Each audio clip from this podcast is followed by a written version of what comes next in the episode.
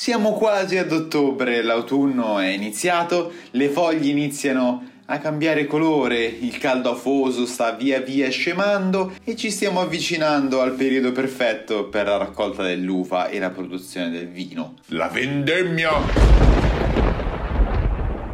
Lo so perché quando ero piccolo aiutavo mio zio a raccogliere i grappoli d'uva uno ad uno per poi dividerli, macinarli e metterli a far fermentare per poi fare il nostro fantastico, cioè in realtà più suo che nostro comunque, fantastico vinello bianco da tavola. Casualmente quest'anno, proprio in questo periodo, sto stilando la lista di film da proporre per il cineforum del mio paese e mi sono venuti in mente tre filmettini carini carini picciriddi che parlano proprio di vino, vigna e buone cibanze. Perciò mi sono detto, ma perché non fare un episodio dedicato interamente ai film sul vino e dintorni, ovviamente ho visto e che voglio consigliare ai miei carissimi ascoltatori. E quindi, sbam! Ecco i tre film che questa volta in ordine di Ui, bellezza e gradimento voglio proporvi di guardare e in questo periodo, o anche no in realtà, che vi faranno avvicinare al mondo del vino quasi. Io fossi un sommelier di un ristorante stellato tipo di Gordon Ramsay e vi stessi offrendo un, boh, un Barolo del 93 oppure un eccellente vermentino colle di luni o anche un 4-5 litri di sangria servita direttamente nell'elmo di Scipio con forfora di Pavarotti annessa solo gli affezionados di Aldo Giovanni Giacomo potranno cogliere questa citazione. Però. Quindi mettiamo il poco vino rimasto nel decanter, facciamo un mischiamento e lo facciamo assaggiare ai nostri carissimi commensali, in questo caso voi, che dopo un'attentissima analisi arriverete a dedurre con il solo uso della vista e dell'olfatto che questo vino è rosso, è stronzo. Spero abbiate colto anche questa grande citazione. Ad ogni modo, ecco la top treats dei film che parlano di Finello bello bello. Third place, la troisième place, nous trouvons Un'estate in Provenza, film francese del 2014, diretto da Roselyne Bosch, una sceneggiatrice, regista e produttrice francese. Nel film troviamo un, potremmo definire normale Jean Reno perché non è né carne né pesce, fuori un po' dal genere di Jean Reno che conosciamo. È piacevole in fin dei conti, lui mi è sempre piaciuto in realtà come attore e troviamo anche una spumeggiante Anna Galiena, un'attrice italiana abbastanza famosa in realtà. Il film ci narra la storia di tre giovincelli, Lea, Adrien e Teo, che vengono praticamente mandati dalla madre a trascorrere forzatamente l'estate in Provenza nella fattoria dello sconosciuto nonno Paul. Eh, arrivati nella casa dei nonni, i ragazzi si accorgono di essere in una situazione di totale isolamento in realtà per via della pessima ricezione dei telefoni, non c'è wifi, quindi non c'è internet, non ci sono i social network e quindi ovviamente a poco a poco il nonno si addolcisce, i giovani iniziano a frequentare i loro coetanei nel paese che c'è lì, tra cui un pizzaiolo ambulante, tale Tiago, di cui Lea si innamora.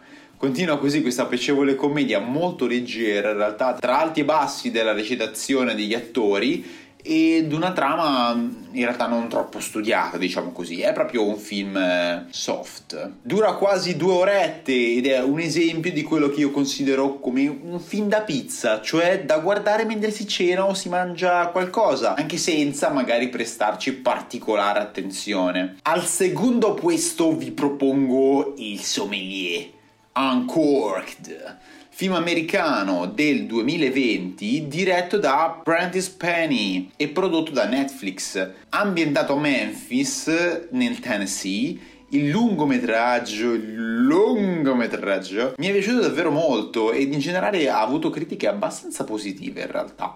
Eh, essendo una produzione Netflix, ovviamente la parte cinematografica è curata nei minimi dettagli, che non guasta mai. Si parla decisamente di vino e Mamoudou Atie, o Afi, l'attore principale, è particolarmente azzeccato in realtà nel ruolo. A gusto. Brevemente parliamo di Elijah, figlio di una coppia che possiede un famosissimo ristorante barbecue di Memphis, che si trova costretto a lavorare in quel campo anche se la sua ispirazione in realtà è quella di diventare un importante sommelier.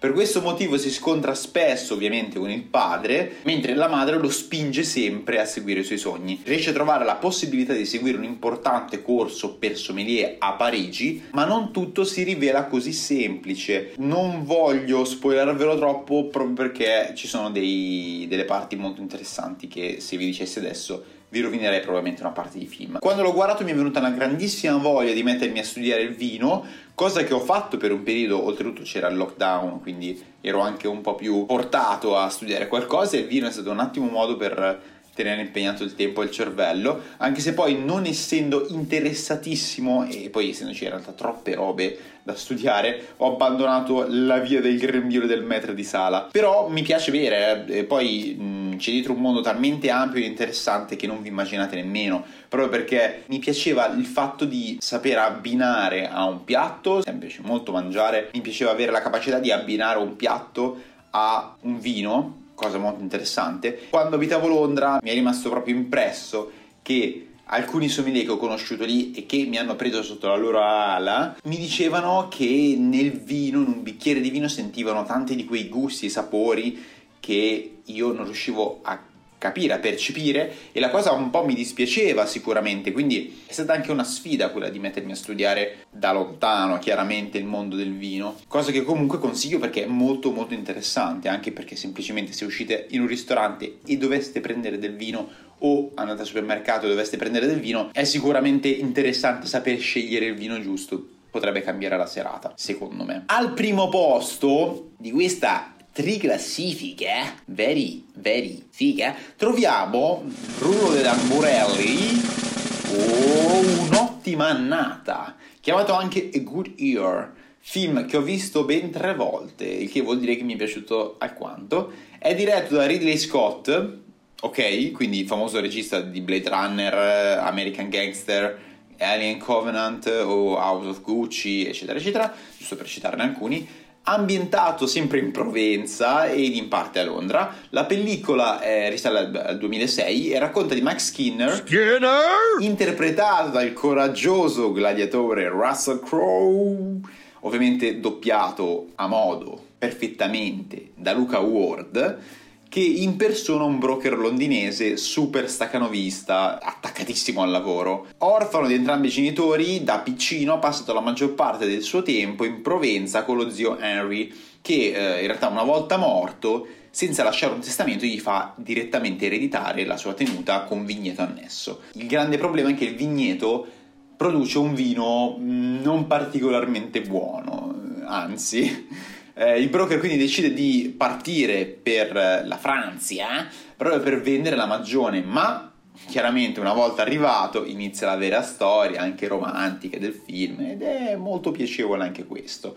Sicuramente non è un filmone alla Beautiful Mind o American Gangster e forse proprio per questo ho apprezzato particolarmente il ruolo diverso tra virgolette di Russell Crowe e comunque eh, stiamo parlando di un budget di circa 35 milioni di dollari, eh, mica pizze fichi, eh. è un filmetto, capito? studiato. L'ho trovato su Netflix ed è lì ancora oggi, quindi vi consiglio di eh, correre a guardarlo se foste interessati. E questi erano i tre film mozzi che mi sento di consigliarvi che parlano di vino e dintorni. Li aveste visti, fatemi sapere cosa ne pensate e foste interessati a fare una chiacchierata alcolemica con me sul vino, eccetera, eccetera. Fatemelo sapere perché sicuramente ne sarei parecchio contento. Sicuramente ci sono tanti altri film che parlano del vino e altri documentari. C'era anche Aspromonte, se non ricordo male, che però ho visto in parte perché non mi era piaciuto tanto, l'ho voluto interrompere. Però, insomma, questi qua sono quelli che mi hanno più attirato e che mi ricordo di più in realtà. Stavo pensando che, insomma, la nostra chiacchierata alcolemica potremmo farla magari con due fettine di salame e formaggio, con un tocco di pane abbrustolito, magari in una baita di montagna davanti ad un camino scoppiettante ed una finestra con una vista sulla vallata innevata. Maronna, che sogno! A presto, ragazzi! Un abbraccio, buona visione, mi raccomando bevete responsabilmente, se dovete guidare non bevete, ma se non dovete guidare, insomma, chi sono io per dirvi di non bere guardando magari un bel film? Quindi, bere bene, non bere troppo. Bere bene per per prenderne uno per prenderne oggi Troppe citazioni.